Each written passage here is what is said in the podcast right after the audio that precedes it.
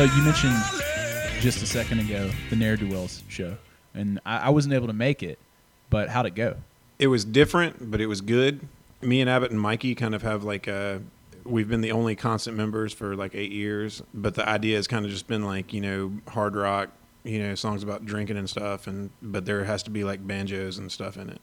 So I mean, that's pretty open ended. So you can go literally anywhere with it. And I do like a lot of like crazy like 80s rock guitar lead stuff, and and we have just over the top background vocals. Like me and Mikey just like scream in these like really weird falsettos, like I got my wife beat on, and and uh, and I mean it's just a really fun band. So I, I was I was really excited just to just to revisit that four or five years later, but the show went fantastically. We've got Little Bo, uh, Ronnie Lee Gibson on auxiliary crazy lead guitar. We've got Bernard Veillon, uh, who I'm in a Zydeco band with, playing a fiddle through a you know tube amp and with a wah pedal. I mean, there's there's all kinds of crazy stuff going on. So you're talking in present tense about the Ne'er Do Wells. I mean, are you guys Yeah. gonna keep playing? Oh yeah, we're playing. We're gonna play again. So is that the first time? And you said like five years that you'd played. Uh, yeah, since it was like the actual Ne'er-do-Wells. We did like a set with Abbott on bass and me on guitar, and then we did a set like like uh, a long time ago, uh, and then we did a set with uh, maybe three or four years ago, a set with Abbott playing banjo and me on guitar, and Little Bo played bass. Uh, but having Bryant back in the like when I started talking about it, like Bryant Facebook messaged me like immediately. Bryant Saxon, he wanted to play bass, and I was like, "Yeah, the more the merrier." Because I'd kind of already told Little Bo, you know, we're we're we're gonna do this. You want to play bass? And he was like, "Yeah, absolutely," because he liked it. And then I was like, "Hey, you can just play guitar now." Yeah, I remember Bryant back when I was in college. He was Uh-huh. there at the same time, and I, I was in like a political science class with him. And the thing I remember about him was he was a musician, but he was also sort of a manager of some bands. Yeah, yeah, he would do, he would act as like manager for like Bachwai, Right. And he just he just never really until as a musician, I would see him around, like maybe sitting in with like an indie rock band on like a keyboard or something like that, and maybe playing bass with somebody, but it would be a band, and it would be like a one-off show. And he just seemed to have like there was so much like just on the surface personality with Bryant, and you knew that there was just there was just something. I mean, like he was a cool guy to hang out with, but until he started playing with the Ne'er Do Wells, I didn't really, I didn't really like get a, a, like I just couldn't wrap my head around him. And when he started playing with us, he's like so much fun to hang out with, and you know, he's he's a good musician. He's he's good and solid. But what is a like for the local scene? Uh-huh. What is it? What can a band manager do on the local scene for I bands don't, I don't think you can here? do much except for like hang out and make sure that you know the band gets a bar tab and and you know a little bit of money. Books gigs, too, Yeah. maybe. And you know, now that it's now that it's now that everything's through email, maybe it's just like contacting clubs out of town and making sure that it, that, that a circuit runs. Because I mean, the Alabama Shakes broke primarily from through their their manager, I think. But I mean, I don't know. That's not my that's that's not anything that I know anything about. I mean, they they were. You know, one minute they were playing Egan's, and the next minute they were on a commercial, and then the next minute they were at the Grammys. You know, Yeah. that ha- that happened so fast, Oh, it and, that, the- and it's never happened like that for anybody I've ever known. Yeah, it was it was insane, and they were Mm. at the White House last week. I know, I know. Like I, I watched the clip, and President Obama said the words "Alabama Shakes," and it just it blew my mind because, like you said, these guys were playing Bo Hicks' birthday party at Egan's not too long ago, and they weren't even headlining that. Yeah, You know, Yeah. and here they are. And there's and there's a there's a picture of her from that visit to the White House. She's she's sitting with Sam Moore from from Sam and Dave. She's like sitting on a couch with him. Like it was on her Facebook page. She's like so, she's so like Brittany's just just can't believe that that that this is this is real. Bo's still real good friends with them. It's just it's it's so fast that, that they don't even know what to think of it. They still want to hang out with everybody. you know? Yeah, I mean they played the you know we, we had mentioned before they they had, they did the surprise show at Egan's. Yeah, yeah. And so that's kind of nice to see. Oh, like yeah. I mean it seems like if something happened that fast, maybe it happened a little too fast for it to go to their heads. Mm. But not saying that it would anyway, because the few minutes I've spent like maybe backstage or something when they're not playing, they seem like good people. But you never know in the industry. I don't know. It just seems like as fast as you rise and you're playing the Grammys in the White House and you're doing all this stuff and you're on soundtracks for major movies and stuff. Yeah. It, it, it seems like playing a secret show at Egan's like the next week would be the last thing on your list to do. Yeah, and I think that, that part of that is is them, you know, really appreciating the people who were there early on, even though the early on period was very brief. Yeah. Like they love Tuscaloosa, they talk about it all the time. You know, I think that that speaks to, you know, where they're from and everything else. They're they're from a small town and they know and, and you know, they they know what they know what it's like to be small town people. And this big world is kind of is kind of something like I don't really know where I'm going with this. I'm on a tangent already. I mean, if you go from you go from Athens to where they are now, Athens is not a Yeah. large town in Oh, yeah. Alabama, and that's where they came from. Uh huh. And then you and then you come and then you come back to and then you come back. You know, you, you play you play shows in Tuscaloosa, you play shows or in Birmingham or whatever else, and then you're playing at the White House. You know, I- it. I, I bet it would, I bet it would be it would be like you don't want people to think that you're you know too fancy or too cool to, to come back and, and hang out with the crowd at Egan's. You know. Yeah, and not to spend too much time on the Alabama Shakes or anything. Yeah. Like I'm a fan of their music. I think it works. Like I actually dig the music. And I know that there's this whole theory about bandwagon fans in Alabama or just in Mhm. general now that they've gotten as big as they are.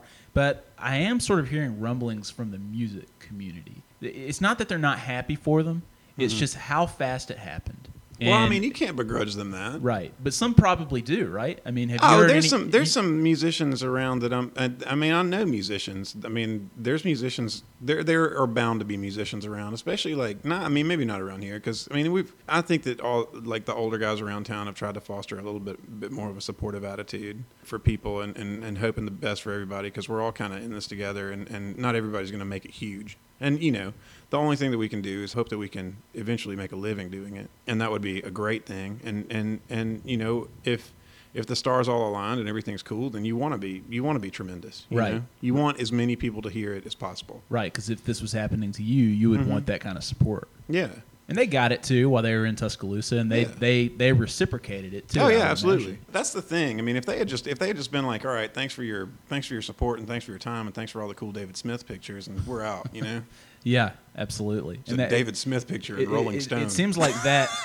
it seems like that same David Smith photo Yeah. is still going. oh yeah, it's amazing. Yeah, even when they yeah, even though they're in Rolling Stone or in their, these other magazines and all these major websites, you still see that David Smith photo. Yeah, I know. But- I, I mean, David Smith, I, I would not. I mean, I, I I like it when other photographers are at my shows, but man, it just it just feels good when David's taking pictures. He rocks it, man. I know. Yeah, if I were a musician, I would like. I, I wish that he would take pictures of me recording a podcast. You know what I mean? or like writing an article or something like that. Yeah. Like like he does for musicians. But you mentioned this supportive environment in Mm-hmm. Tuscaloosa, and that you guys foster that. And I think that you obviously play a big part in it, and that you've been in Tuscaloosa for a while. You could consider yourself a veteran of Mm-hmm. the Tuscaloosa music scene, but you also host this open mic night where the whole idea is to give people a stage, give them a platform, and let them do their thing. How's that going right now? Man, it's going real well. It's going better than it's ever gone for the last for ah, man. It's been almost a year. I can't believe it. But we've been we moved it to because the venue that we that that uh, that we started back up open mic because I've been doing it for a long time. But but we you know we had to take some time off. I had to get a had to get a night job and pay the bills for a little while while Lisa was still in school. So I, I did that, and then she graduated, and then I, and then that job was over because it was a temporary thing anyway. It was a contract thing at the VA, so it was a it was a good job. It just wasn't going to last forever, and I knew it. And so Brandon Walker was running sound at, at Green Bar. And he said, "Well, you need to start doing an open mic again, and, and I run sound here, and I can probably hook that up." So I was like, "Right on." And you know, I'd done it in that room when it was Little Willie's, like a few years ago. I mean, time passes so fast now. I don't even know. But years later, I end up back in that same room hosting an open mic on Tuesday nights. And then uh, a few months after that, Brandon was like, we should move it to Wednesday nights when they have $2 pint night. And then this room will never be empty and we can do it forever, you know? Have you found that to be the case? That's it's it, he was exactly right. You know, the cheap beer is going to bring a lot of people in, and nobody likes cheap beer more than musicians. And so there's, I mean, there's just you know, there's there's two dollar good beers. Come on in, and if you want to, you can play a set. So it's kind of like people want to play, but you know, they also they they, they also want to play for an audience. Yeah. And so there's people in the room. I can fit about ten people on the sign up list for the most part because we have to close by twelve forty five. We have to be over. We have to have our show over around then. So I can fit about ten acts on every Wednesday.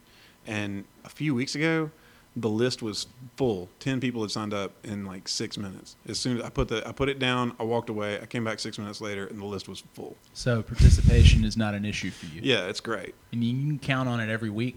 Yeah, absolutely. I mean, it's- is it every week? Yeah, it's every week, and and sometimes it's sometimes it's completely new people, and sometimes it's it's people who are just there every week. You know, So- Tom Zeiler's there a lot. I mean, Dan Turner's there a lot, and you know, Lil Bo plays bass with him. Michael Ray and Mike London are the house band, and with me, you know. Do you have anything in mind for an open mic night? Something that you'd like to see, or is it something different every single time?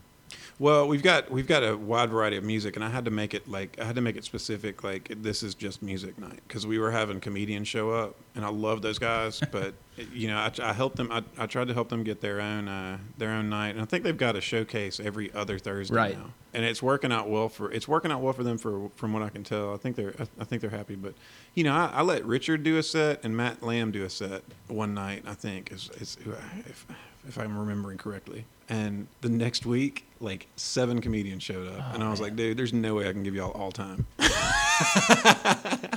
Yeah, you know. I mean, I wanted to be like, I wanted to be like a crazy like variety show. I wanted there to be like jugglers and like, uh, you know, like like knife throwing and like all kind, you know, uh, just corny clown stuff with pies in the face. yeah, and, fire breathing. Yeah, Why slide whistles and get get you know the burlesque show up there too. While they're at Yeah, I know, I know. They wouldn't mind. No, Absolutely. that sounds great. Yeah, I've been to a few of those comedy shows. Way back when it was an open mic, and now that they're doing this, I think it's called the Beer and Shenanigans yeah, Showcase. yeah.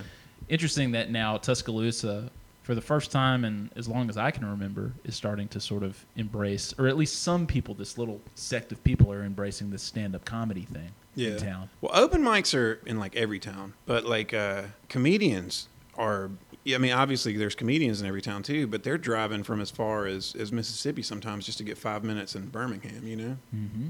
And that's hard. That's way harder than what I do. Oh, you know, th- there are people who are up there, and obviously the- these are amateurs. Some of them are pursuing a professional career in Mhm. it, and you can tell, and you can tell that they spend time on their bit and they work on it and they work on their timing. And there are some people who get up there and just read off of their hand. Yeah. And they they bomb occasionally, and even the people who prepare material because the city's not necessarily used to stand up comedy. We don't see enough Well, of our it. version is our version is what you see on TV, right. and those guys have been doing it for 20 years. Right. Exactly. Yeah. Exactly. But yeah, the city's just not. Again, they're not really used to it. We don't have Tuscaloosa's not a stand-up town, Mhm. and maybe that'll change pretty soon.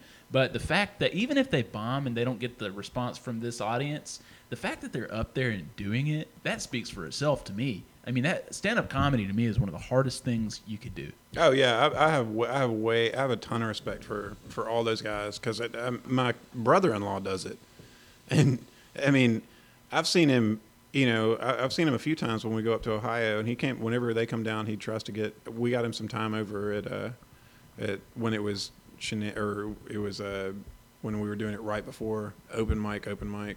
We were doing that, and then Keith did a few did five minutes at, at one of those, I guess. But man, it was a it, it, it's odd. Like it's not the same thing. Like you can be a really bad musician, and and people will just dote on you, and Why do you think that is? I have no idea. I mean, you can be pretty bad, and people will just be like, I don't know why this guy is gonna keep playing. What's music." your definition of pretty bad though? Because I think you and I have very different ideas of that. Well, I think you've got. I think you've got to think like, like musically, like if you're a songwriter, you have a lot more leeway as far as like uh like the how euphonious your how how nice your voice sounds or anything like that. Like Bob Dylan doesn't have like a doesn't have like a very the quality of the tone of his voice. Willie Nelson, the tone of his voice doesn't sound like a you know like a Pavarotti or anything. But they get away with it because they they write amazing songs and you know, as far as the pitch goes, they're on key. I mean, they're they're singing right. they just don't sound. They, they're not what you think of when you think of virtuoso like singers. You- Right. They're, not. They're not Sinatra. They're not Freddie Mercury. You know. you hear you hear some people who are. I mean, and I don't want to. I, I, I don't. I've never wanted it to, to be like you know. I think that you should support everybody who, who's trying to do it because it's hard to get on a stage in front of people. It's just tough. no matter what, and no matter how But quote unquote bad you might be. Yeah, but some people who are what people would call bad, you know why that people that people generally have that opinion of them. You know. Yeah. And as hosts of the open mic night, say if you get someone who is bad, Mhm. you think is bad, and other people are bad, if they come back the next week and want to get back up on stage, do you let them or do you oh, say, absolutely. Okay. Every time. No, I'm like it doesn't matter. And if they're like, man, these people are really are, are really being hard on me, you know, you just give them something to work on. You know, just Yeah. look, look, dude. You know, you're trying. I mean, it takes a lot to get up there anyway. Tough. I mean, I, I'd hate it. I, I'd hate being, you know, 14, 15, 16, trying to get on stage again. You know, it's tough. We don't get anybody that young. We get we get 19 year olds sometimes. When was the first time you were on stage? 14. In where? In Tuscaloosa, or where'd you Um, where'd you grow up? Well, I was in uh, I was in uh, see, I was in Virginia, I was in Connecticut, I was in Huntsville, Coleman. But I think the first time I was on stage was in Connecticut when I was 14. Where were you born? I was born in Birmingham. Did you grow up all over the place, or? Yeah, my dad's a priest. Uh huh. My dad went to seminary when we were when I was nine. Uh huh. He was a stockbroker, and then he, and then he wanted to be, and then he was called to the priesthood. When was um, that? In '87, How old were you then? Nine. Nine. So Yeah. did you get that when you were a kid? I mean, him making that professional transition. I, didn't, I mean, I was I was upset at first. I- Like I didn't understand it. I was upset, you know. Why but then, but then, because I mean, I didn't want to leave Birmingham. That's the only place I'd ever been Oh, for okay. nine years. And then, and then, what you know, once once you're once you're gone, you know, you're really close to Washington D.C. There's a lot of touristy stuff to do. And Yeah. you know, being away from Alabama wasn't bad at all. You know, for three years. So you grew up in the Episcopalian Church, Yeah, yeah, going every Sunday. Yeah. Every Sunday, Okay. every Sunday growing up, and then I ended up, you know, working at an Episcopal church as, Right. the, as the sexton for like ten years. So. Well, how did you? I mean, were you? Were you so you were pretty church going? Did you play I- music there? I did. Uh, I did some like youth stuff when I was 14. I was in a punk rock band, and my punk rock band did a thing at school, and then we got our. we, we did- we were not very good. What were you called? I, I can't even remember. I think there was there was one point that my, my band was called like fill in your own name. we thought we were so edgy. so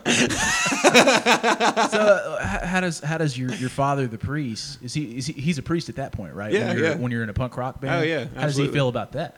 I, he was he was like, I mean, if that's if that's what you're into, as long as you're uh, as long as you're making your grades, you know, you're free to do whatever you want. I mean, it was really weird. I remember being six years old, and I remember always being a singer, but I remember being six years old and and, and seeing Purple Rain, and uh, and telling them that what I wanted to be was a rock star, and it wasn't going to happen if I didn't get an electric guitar like Prince. So Prince, at that point, your idea of a rock star was Prince and Purple Rain. Yeah, Okay. especially the last scene with the white guitar Oh, of course. when he's actually singing Purple Rain. Yeah. that's the Oh, that's yeah. that's a rock star. So, I mean, my wife is Episcopalian. She grew Uh-huh. up Episcopalian. We got married in an Episcopalian church. Did y'all get married at Christ? Yes, we did did. uh, David do that? yep, David Right. McGinnis. Yeah, David's a absolutely. good man. David, uh, David was a lawyer when uh, my dad was in Huntsville, and uh, and he went to seminary shortly after that. he's a good musician too. yeah, he's he's pretty good. I've jammed with him. Yeah. I bet you jammed with everybody in Tuscaloosa. I've jammed with a lot of people. Yeah, thereabouts. But yeah, but I know that the Episcopalian Church is pretty open-minded Mm-hmm. about that kind of thing in families. Uh, I mean, it can go either way. Obviously, any Protestant household can be strict or it can be open-minded. Mm-hmm. Oh, yeah, Uh, absolutely. but w- would you say yours was more open-minded than strict? I think looking back, I felt like the teenage years. I think everybody feels like they're being oppressed, but I I don't think there was anything more strict about my household than, than any other. You're a priest kid, so there's a certain amount of acting you have to do anyway. Right. Because every Sunday you're at you're at church, and everybody's looking at the priest family. Yeah, but I mean, they're okay with you listening to Prince, right? Yeah, I mean, that's pretty edgy stuff for a. That is pretty edgy stuff, and I think that the like it was it was, you know, held back. Like I think I saw like the last maybe like the last ten minutes of Purple Rain, the part where like I don't think I saw the actual like uh, like like the father killing himself and the and all that stuff. I think I saw like the the the, the actual song Purple Rain when I was Uh-huh. six years old, and I think I remember enough of the soundtrack, but I didn't own it. I wasn't allowed to have it because there's a lot of uh, there's a lot of really weird songs in that soundtrack. But I remember having I think I had the single Purple Rain maybe. I can't remember. Maybe my brother had it, but I remember owning it. Around the same time, I owned all the Weird Al Yankovic records, like on vinyl, that were out Weird at that on point. Yeah, vinyl. yeah. Wow. And I listened to them on a Fisher Price record Oh, player. Man. That, that's probably how you should listen to a Weird Al record. Yeah, On maybe. a Fisher Price record. That, that's Well, insane. Someone, I think Trey Irby. Trey Irby is one of my favorite people in Yeah. town. The musicians in town do not have a louder cheerleader than Trey Irby. Yeah, he loves him some Tuscaloosa music, that's for sure. And, you know, he definitely puts it out there. Yeah, but I think he said something on Blaine's Wall about Weird Al Yankovic. Hey, man, I, I thinking, think, man. yeah, I think our generation, anyway, all grew up listening to Weird Al at, Yeah. at some point or Yeah. another. Mine was when he had the the Nevermind cover Oh, spoof. yeah. That was the cassette that I had, you know, and I would listen to that on road trips and all those ridiculous spoofs. Well, he did two Michael Jackson parodies. Bad, Eat Fat. It and Fat. He had the fat suit in the video. Yeah. it was brilliant. It was It's brilliant. And I hate, you know, to use the word brilliant for Weird Al Yankovic, but it is. Like Yeah. I, I hadn't seen him in a while, a few years ago, and I mean, he's he's just as ridiculous as ever. And I saw a video, and he was singing Yoda set to the Kinks' Lola. I was like, I was like, Weird Al still got it, man. I and know. he. You know, he did. I think the, the the T.I. song, whatever you like, and I think it's called whatever you like. But instead of being, you know, frivolous with his money, he's like super cheap Yeah. instead. You know, but he's spoofing T.I. at like fifty. I don't know, sixty maybe. I don't know how old he is now. Oh man. But He's not young, but he did like his first couple of records. I remember there's like uh, there's these polka medleys Yeah, that are oh, yeah. all that, that are all uh, classic rock songs, but they're just like they're just like polka style, like. Yeah. yeah, Yeah, I didn't and he's get it like Hey then. Joe and stuff like that. It's brilliant. It though. is, like- and it's it's like it's comedy like in a in a very real organic way, but it's like it's polka music and songs you know, and, Yeah, and yeah. like played really well, but just hilarious. yeah, back then, like when I was a kid, I remember, you know, because I I- I could identify like the Nirvana spoof or the Coolio spoof or whatever, and I would want to listen to that because that was the popular thing. But then you'd see like on the on the track listings, it'd be like the polka song, and I remember thinking like I don't I don't get this yet, you know, I don't I don't understand it. I'll skip the polka thing for now. But going back and listening to it, it's arguably the best thing on a Weird Weird Al album. Oh yeah, and it's like it's like he does it's like he does the uh, the parody stuff just so that he can do the, the polka medley. Like because his show, I think his show, like I saw a, a DVD, a Uh-huh. Weird Al DVD, and he did like a lot of uh, like a surgeon and, and like a lot of the weird a lot of, a lot of the weirder parody songs, and then does the polka medley, and the polka medley is like easily the most elaborate part of the entire show. So it's like a one for you, one for me. Yeah. So before you got the courage, I guess, to try the punk band thing, were you listening to a lot of punk? What made you zero in on punk? I think it wasn't. I don't think it was. It was so much that I was into punk. It's like because I because I you know I like kind of like bluesy singers and, and, and stuff like that. And but I like the rock and roll and I liked uh, I liked Pearl Jam a lot at the time because I just sang in that band, and the guitar player in that band said, "This is a punk band." And you know we're angry. We're not doing this. We're not doing this. Uh, you know, brooding rock star thing. We're gonna we're, we're gonna be angry. And I was like, I just I just didn't have a frame of reference. So he gave me his copy of, uh, of of the Minor Threat CD, and I was like, man, this really is angry. You know, this is an angry, angry music. Could you get there? I think I could get like the performance, but I but I could never like really be that. I I don't know. Were you a screamer?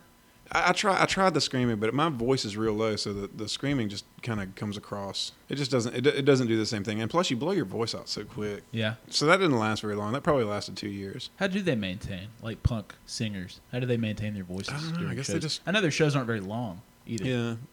I mean, I've seen punk bands play 15 minutes before. Yeah. The Hell used to be like a 15 minute show. Yeah. Oh, the hell were great. And they'd play like 20 songs in 15 minutes. yeah, because all the songs were like less than a minute long. Yeah. that, that was a brilliant band. Those CDs, those recordings are just, it's like listening to schizophrenia. It's awesome. I'd love to see another Hell show. Man, and it's not going to happen. That's the thing about it. Because, I mean, we grow up like real quick. Not that Johnny was like all that young when, when he was doing, uh, Johnny Zell was, was doing The Hell. He was a few years younger, but he was still in his 20s. I've still got the Green Beret cassette that he did. I don't know if you remember that Oh, Green group. Beret. That band was rad. That was a long time ago. Yeah. man. yeah. My brother went to like, John, uh, elementary school. John. Horton was in that band. All I, the all I knew was Johnny Zell. Yeah. Yeah. Johnny Zell. Well, Johnny Zell had that like anti-fraternity. Oh, yeah. The Johnnies. Yeah. So that was those were some good times. There was a lot of good parties. There were a lot of good bands going around. Yeah, you know, and, and when the hell was going, there were a lot of good bands going around too. That was a real, that was a heyday, I think, for local music because he was also You in the see- Casual but- Observer. And, yeah. uh, you know, the thing about you could see bands like that at like Boo Radley's where Yeah. Top Shelf is now. Yep. Um, and uh, XS where Icon is now. And, Yep. and there'd be like three or four band bills on at bars like that that had like you know regulars and. And uh, and it wasn't just like a like like an indie or punk rock scene. It was just like, you know, a bar where people went after work to have a drink. well, was Excess the all ages place?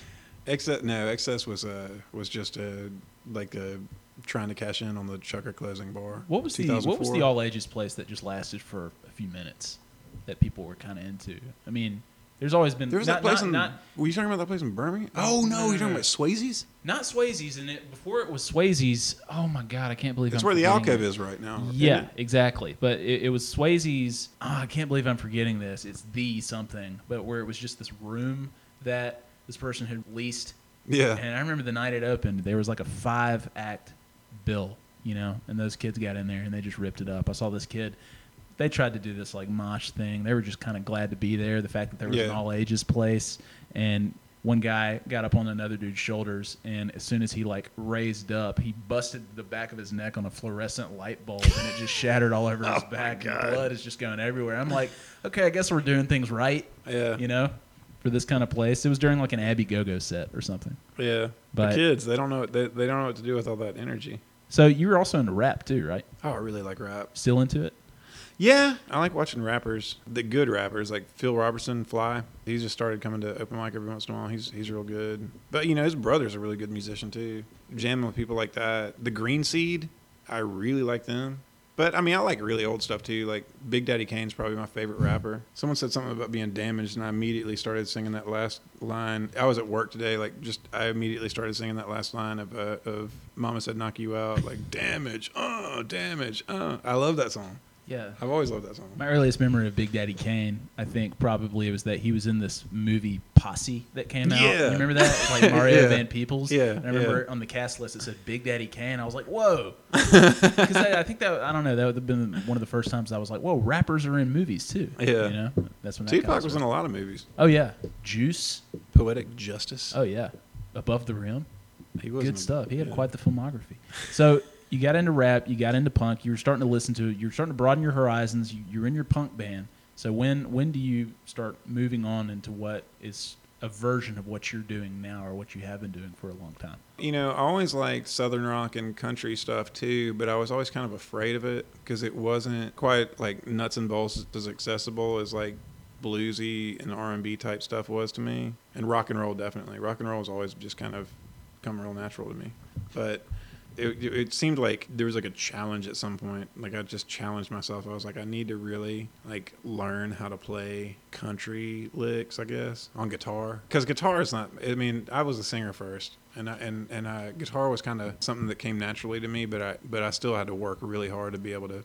Because I'm I'm I'm I'm so scatterbrained. I just I want it to be I want to be all over the place all the time. Yeah, but you're known as a guitarist, right? Yeah, Like now, I think so. mean, yeah, people would consider you one of the preeminent guitarists in Tuscaloosa for sure. Well, people, I mean, you know, people talk about the way I play guitar, but I mean, you know, I don't, I, I still don't think of myself as much of a guitar player as a, as a singer. When did you pick up a guitar for the first time? I was uh, 13, 14. Yeah, and what were you learning how to play? Just like, Every lead on, on the Jimi Hendrix greatest hits. did you the- teach yourself or take lessons? Um, I took lessons for a little bit. My, my teacher got on to me because he, he said uh, I never listened to him. I was always, I was just doing my own thing, and I was like, well, you got to do something. Yeah, I need I need some kind of leash though. And he's like, whatever. Just kept teaching me stuff, and I was, but it was like if you teach me one thing, it was like it would really help you to learn this, and then I'd be like, but I already got, I already got this, I already got what I wanted, and I just want to jam anyway. And and in hindsight, I was, the whole time I was kind of right, you know.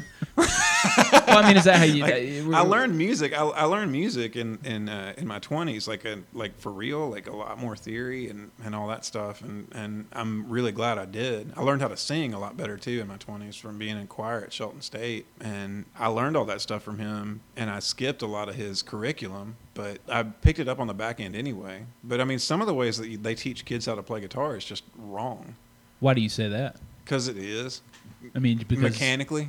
I mean, uh, they start with basic chords, and then Yeah, you start with chords, which is which that's good. you got to learn those. Yeah, you need to know them, but you also need to know that the the scale exists like as a pattern throughout the whole neck, just the same way it would on a on a keyboard. It's just a it's much more convoluted on guitar. So where do they go wrong? Where they teach after the chords or after the they, basic they start scales? teach they start you teaching they start teaching you like a like a major scale in the in the first position like the first three frets and then they start teaching you chords and then they start teaching you the pentatonic scale like the blues rock scale and in these boxes but the boxes are where i think that's where it really starts getting convoluted because it's wrong. It's all over the place. Like the the open strings are a note you know the the the boxes are like the scale exists on each single string and it and it exists together on you know two or three strings and in patterns and and, and all over the place. And it i think that when you start when you start off teaching these little boxes, you know, you see kids who are still playing in these like boxes that you know that they learned it in guitar lessons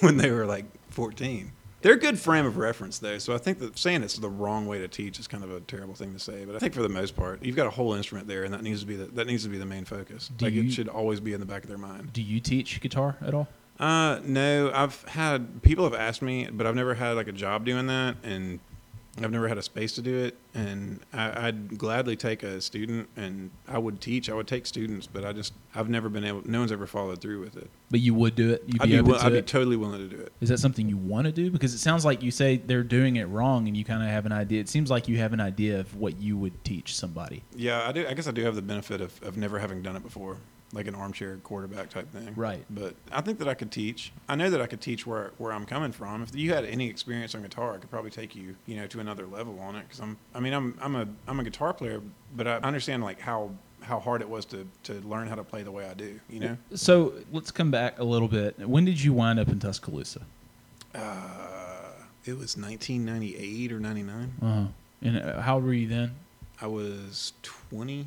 Um, I'd spent like a year in Montevallo, a year and a half in Montevallo, maybe. You moved here to go to Shelton, or you mentioned you were in Shelton? I was gonna go. To, I was gonna go to Shelton, but then I, I came here and I worked and I uh, I took a year off and I worked at Southern Heat Exchanger for a year. I'm trying to remember exactly because I went back to Montevallo for six months at one point, thinking I was gonna finish there, and then I moved in with my girlfriend like right after that. And then I just took a few classes at Shelton, and then I'd you know finish those classes, and then I'd be like, I just I gotta play gigs. I'd play. That's when you started gigging. I played. Well, I mean, I played gigs here and there all the time, but it's just like way more fun playing gigs than it was going to school Yeah. before I had a wife and kid, it was playing gigs was what I did like totally. And I, when I started working at the church, and I could play gigs, I mean, I could I could make a living that way. And When did you get married? five years ago in July, Yeah. Milo was almost two when we got married, but we we had uh, you know we we wanted to make sure that everything was going to go well before we actually got married. Right. And y'all had been together for a couple few years, or We've been together. Oh, we've been together about eight years, I think. yeah. And so you're a dad. Yeah. Been a dad. You said how, how old's your child He's now? six. Six. Yeah. How's the past six years been? Has it flown been- by? It has been amazing. I, I, but I mean, you know, I love being a dad more than anything. There's not anything like being a being somebody's dad. You know. Absolutely. I mean, obviously, I'm not there yet, but I can imagine how it would just totally change things. It would change things for anybody, Mhm. but especially for someone who is playing gigs and is Yeah. playing music nonstop. Because you're done until you're you're you're not done until two in the morning. Exactly. And if he gets up at six thirty in the morning and he's hungry, you know, you don't get to go. Well, I'm sorry, Daddy had a rough night last night.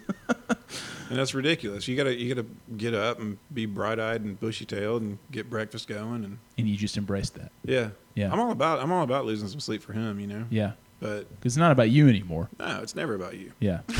but I mean, uh, talk about a little bit about how that, once that happened, once you had your kid and that new responsibility hit you like, I don't know if it hit you like a ton of bricks, but I mean, when you go from playing late like that, and you still are from time to time, you know, maybe Yeah. not as much, I would imagine. Well, I mean, there's still there's there's still some weeks where it's four or five nights a week. Yeah. and you know I picked up a pretty cool gig uh, where I get done at about 1.30 at Scooters every Friday and Saturday. But I'm not doing that every weekend. I'm just I'm like the, have this house band gig for most weekends. Yeah. And I imagine you're probably still doing it back then too, because I mean, like you said, playing gigs is more fun than going to school, and it's a way to make money too. Yeah, I mean you know you really want to uh, have a job because you need the steady income. But while Lisa was she was at DCH and, and I was playing gigs and and uh, and working at the church and Milo's a little baby and it's just it's, there's like a whole lot of there there was a whole lot of uh, a whole lot of figuring out to do. So it's kind of like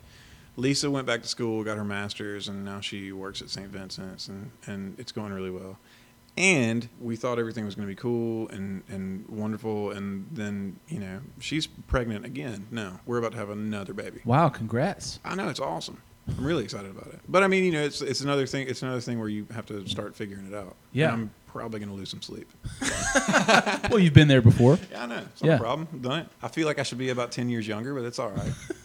So yeah, get mean, through you it. age considerably, considerably faster when you do have a kid. I think so. I don't know if you age as much. It's just you just man, life just starts coming at you a lot faster. Well, you didn't stop playing music though, and so Yeah. that that to me tells. Well, I did my best. I did my. I mean, I did like I've had my best like music years. I think since I've had a kid you think Like, that's I a re- put that record out. and- so you think that's a result of having the kid? I don't think that I'd be as excited. I don't think I'd have as much fire as in the in the plan, you know, as uh, as as I do since I met my kid because he's, you know, he, he makes me laugh. Like he makes me happy. He's got a uh, he's just got a view of the world that I that, that that I wish I had. You know, he's just a lot of fun to be around. It seems like it's the opposite for so many people, where it's like, okay, well, I have a kid, I got to give up this dream now. But it's not like they have to stop playing music. You just have to figure out how you can fit everything in. And the kid's more important than the music. So Right. if I had to quit, then I'd quit. I mean, it obviously, you would up. for your kid. Yeah, you Yeah. give up anything. But you, is, is is it a thing where you just kind of have to sit down and say, okay, well, here's how I'm going to keep being a musician while Mhm. being a father,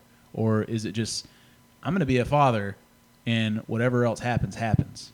Yeah. I, well, I mean, I think that the, uh, the the initial conversation was, you know, you're going to be a dad now.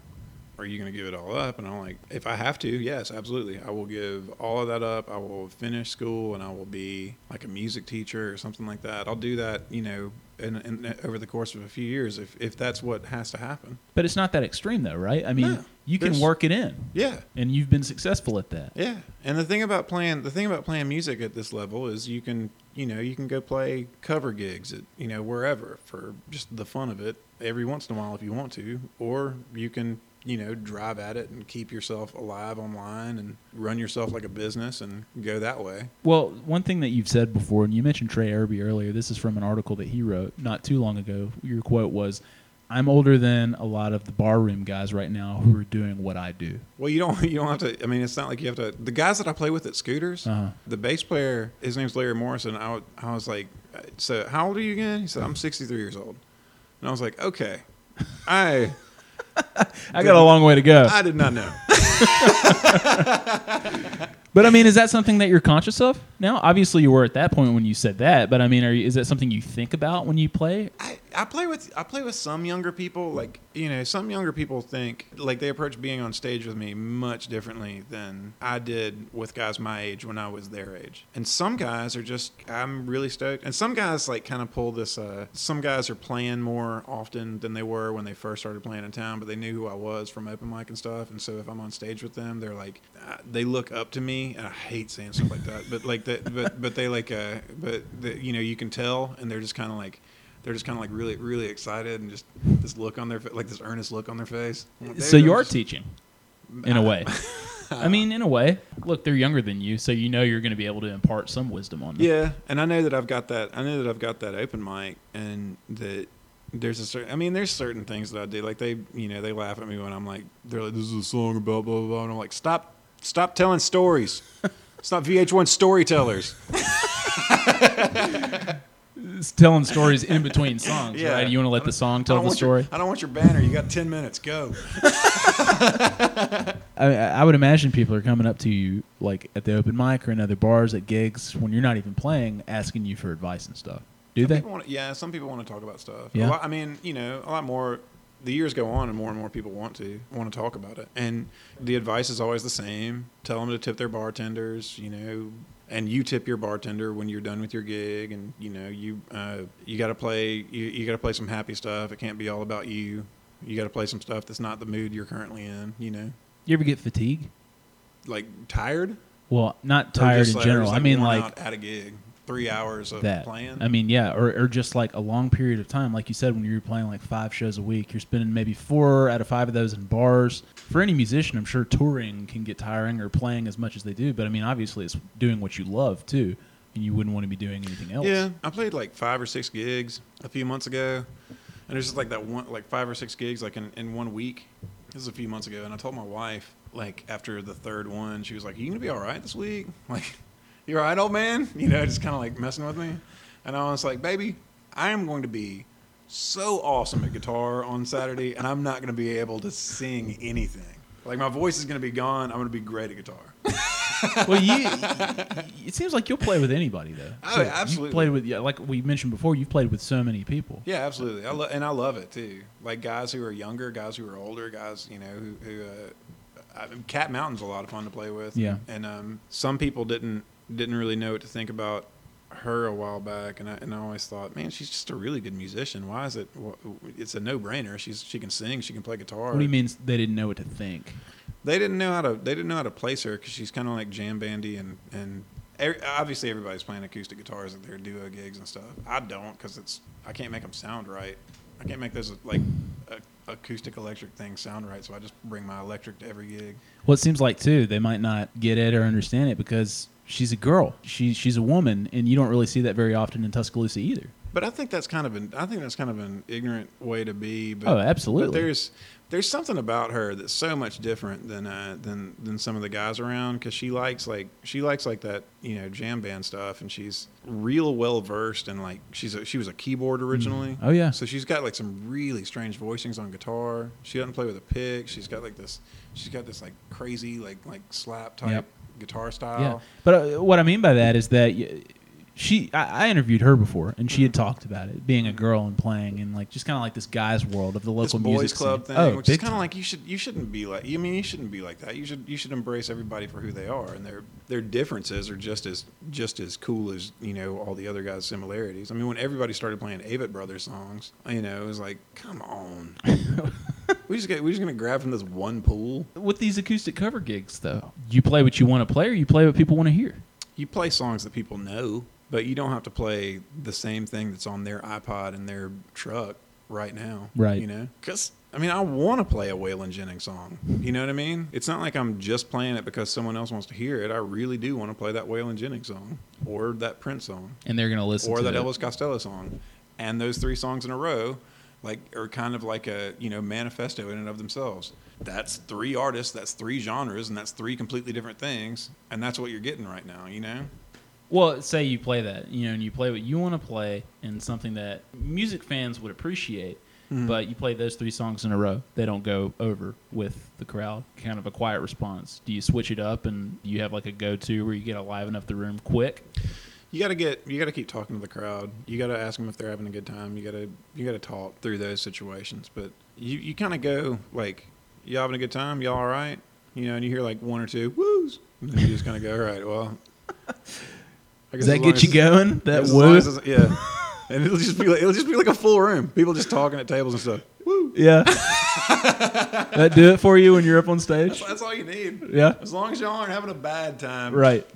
I'll just keep. I'll They're just not keep throwing stuff at you. No. Yeah. You ever had anything thrown at you? Any any nightmare gig like no, that? No. Guys that you know will come in and, and mess with you, and you'll do the same thing to guys when they're on stage. But that's it's in good like- fun. Yeah, it's all just goofing around. Yeah. What, what what's a nightmare gig to you though? I mean, it's probably different than people throwing stuff at you. Just things going wrong, or you know, playing a quiet room, no I don't know. response.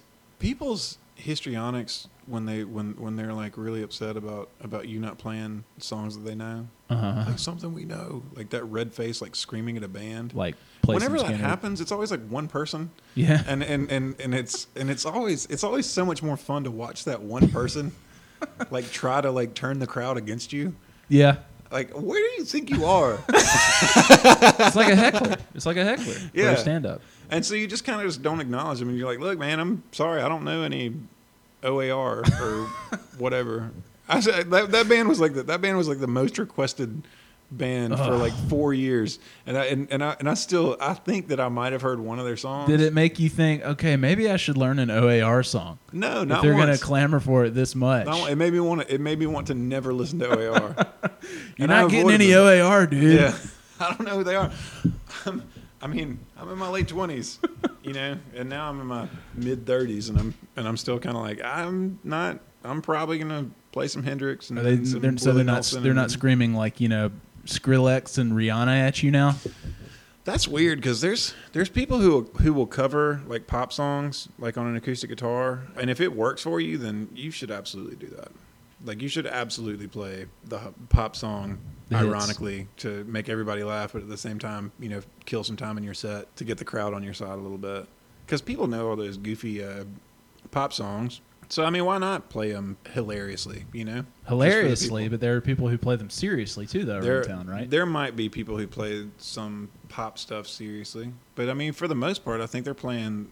If if they're going to be like really serious about stuff, it's going to be like '90s rock stuff, Uh-huh. like the cover bands that are playing like the. I don't even are those guys still around? I don't even know anymore. There's like there's like cover there were like cover bands who'd like dressed just like the. And I don't know Right, was like, like- Nick- I, I I don't know that genre very well, so I don't want to make fun of it. But Right. like the, but like the like the Nickelback type Oh, rock yeah, bands, you yeah, know, yeah, they'll cover that kind of stuff. yeah. I think and they were really around. popular for a while. Yeah, Those cover bands were, and it's not like they were bad musicians. I just didn't know anything about that genre of music right.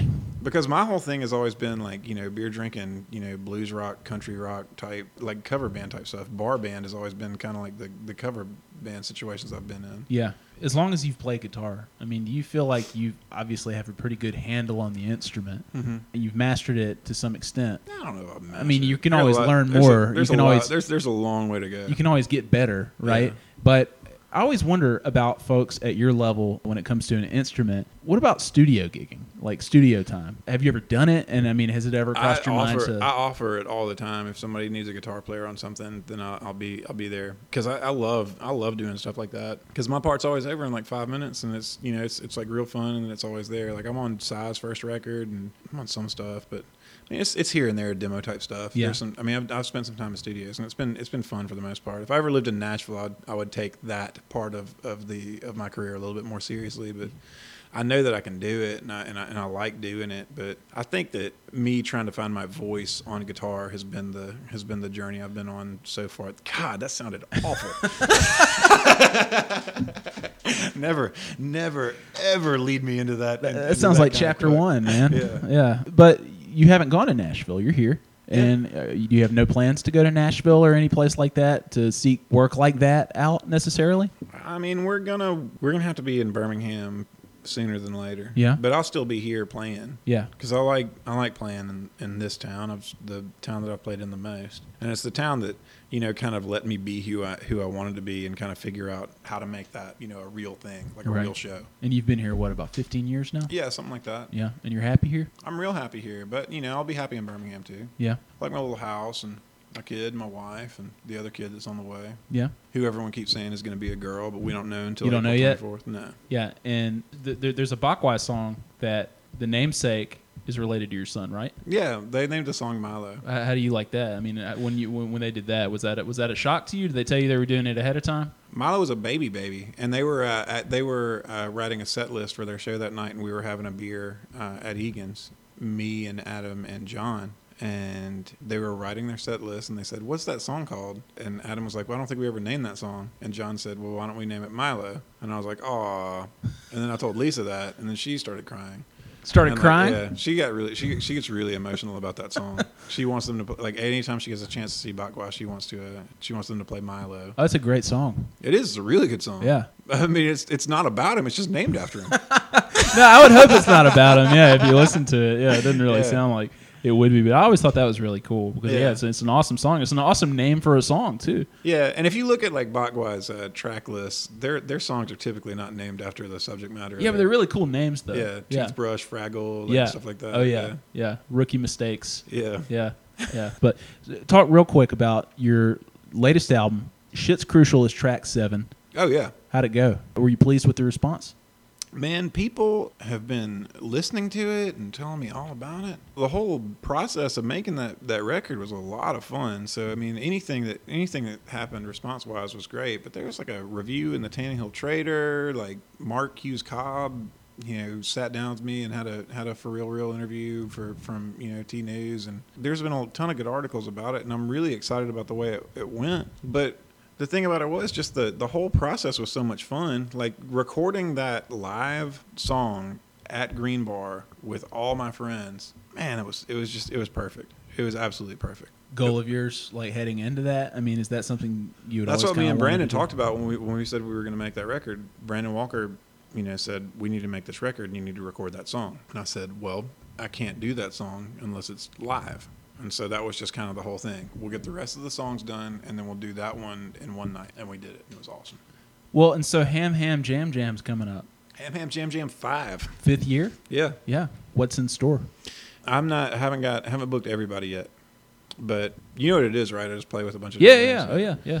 All Um, weekend, right? Yeah, all weekend, all Friday, Saturday, and Sunday. That's been the last like couple of years since Yeah. the since we can drink on Sundays again. Since since the law was passed, we were allowed to drink alcohol on Sundays. Hey, an extra day of Ham Ham Jam. Yeah, man. Uh, there's some younger guys. Well, I mean, the Ne'er-do-wells are playing, which is going to be great. But some younger bands like like Blackwater Thieves and stuff, they're young, aren't they? Yeah, they're youngish. I guess I think of the younger bands as like they've been around for a couple of years, though, haven't they?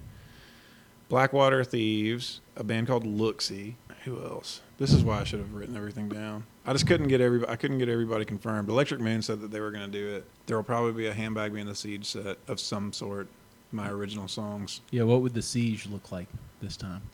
I don't know. Every time, every time that band plays, I always want, always want it to be. Anytime I get a chance to do a Ham Bagby and the Siege show, I want it to be tremendous. But Brandon Taylor, who was playing bass with me for so long, was always like, "Why don't you just do the three piece band? It sounds so good and blah blah blah." But I like, I'd like to have like two electric guitars and maybe Cat Mountain playing some rhythm and singing harmonies and a bass player and I, I, re- I really like the idea of having two drummers. what? How would that huge. work? It's Yeah. a big big sound, a lot of volume. So, uh, how many incarnations of the siege have there been? It's been a few. There was like the first like three years. I had the same guys. I think it might have been about three years, and then uh, Risher was with me the longest as a drummer. Tom Risher was the drummer for the longest. But in between that, we had like three or four different bass players. And then he moved to Austin recently, and Michael Ray pretty much took over whenever that band plays. But that band doesn't play a whole lot. I want to challenge you to do something. Okay. In your 15 years since you've been in Tuscaloosa, Uh, name as many of the bands as you've played in or been a member of, um, okay. counting the siege. There was forty nine ninety five. There was Groove Exchange. Oh man, this is bad. I, I- there's no way I could I, I could really say that I was in bands that I just like jammed. Well, with. there's the ne'er do wells. the narr- the narrative was. The I was trying to think of it in chronologically. Oh, narrative okay. was Ham Bagby and the siege, Blaine Duncan and the Lookers, and I guess, uh, you know, other than that, like playing guitar for Psy for a little while, and, Yeah. and uh, playing guitar with Cat and So, like, ballpark figure maybe like 10, maybe? some, something like that. Yeah. A lot of different duos and trios and stuff. The Risher Snowden Bagby Galaxy Star Battle Fleet. Do you remember that? El Rincon House Band. I, I, I was I saw a show. I saw a show. And wasn't there like a little little drum set too? Yeah, maybe. Yeah, I remember that. Yep. At El Rincon. Yeah, During was- happy hour. That was good stuff. Thursday night happy hour at uh, at, at El Rincon. Oh, and packed out, dude. Billy and uh and, and Tom and I would uh would play that gig and then we'd be booked like downtown somewhere else and we'd see how fast we could break our stuff down and get to the next beer and have uh, get to the next bar and have a and have a beer in our hand like how how how long like the the record was like 11 minutes or something I thought that I thought that I thought that was cool when they would have live music at El Rincon. Yeah, I thought it was like, great, too. You know, they would have local bands. Like I remember, you you remember Eamon Ellis. Do you remember he was in the Great Big No? And, Yeah, yeah, uh, yeah. He was in this band called Charlie and the Thronsons. Yeah, yeah, Before yeah, that. They yeah. played El Rincon too. I remember. they played El Rincon Oh yeah, that's great Yeah. I loved it I loved playing there that was I mean the best part about it was that it was Hale's Tavern before Yeah. it was El Rincon Yep. and we used to play on that stage every Monday or Tuesday night for songwriters night which was their version of open mic which is where I first started playing in Tuscaloosa and so when Hale's shut down you know we were sad that we were never going to play there ever again and then somebody like called me and said you know I need a guitar player for this uh, I need a I need a singer more than that but I need a guitar player for this gig and it was just like, oh, okay. And then uh, Risher was the drummer on that gig, and then that guy, the other guy, quit, and then Billy started playing it because Billy just moved to town. Then forgot about that. Billy lived in Auburn most of his life, and then he moved here from Auburn, and then we started playing this house band gig at El Rincon every every Thursday night. You know, we've known each other longer than I've known anybody in this town. and he moved here. We were living together, and he's like a kind of kind of bitter that he's in the that that, he's across enemy lines because he's lived in Auburn his whole life. So he's an Auburn fan. Yeah, Oh man, that's got to be brutal for him. I know. Yeah. He moved here, and we started winning football games. Yeah, especially these, yeah. these past few years must have been pretty rough though. Yeah, I know. You got one in there though. yeah, You yeah. got one in there. Remind me Sandwiched in between two Alabama championships, but still, three. yeah, three. Yeah. now. So Ham Ham Jam Jam. When's the date? May twenty fourth, twenty fifth, and twenty sixth. And we'll put who all's playing in the post that we're gonna Right on. put this in. Man, I still, I'm, I'm, I, I do this every year. Yeah. I think like I think you know, man, people are like, I really want to play that, and I'm like, man, that's awesome. Golden Monica's playing. Forgot. oh, they're Monica. good. Yeah, yeah, they're good. real good. Golden Monica and Ne'er Do Wells were probably playing on the same night. Yeah, I Uh, saw them open for the Pollies. They were great. Caleb's great. That was the Bangtail Cats, basically. Yeah, back Yeah. in the day. They work a lot around Bert Lee's schedule. Awesome. Ham, thanks for doing this, man. Man, I had a really good time. Yeah, appreciate Anytime. it. See you I, I appreciate it. Thank you. All right.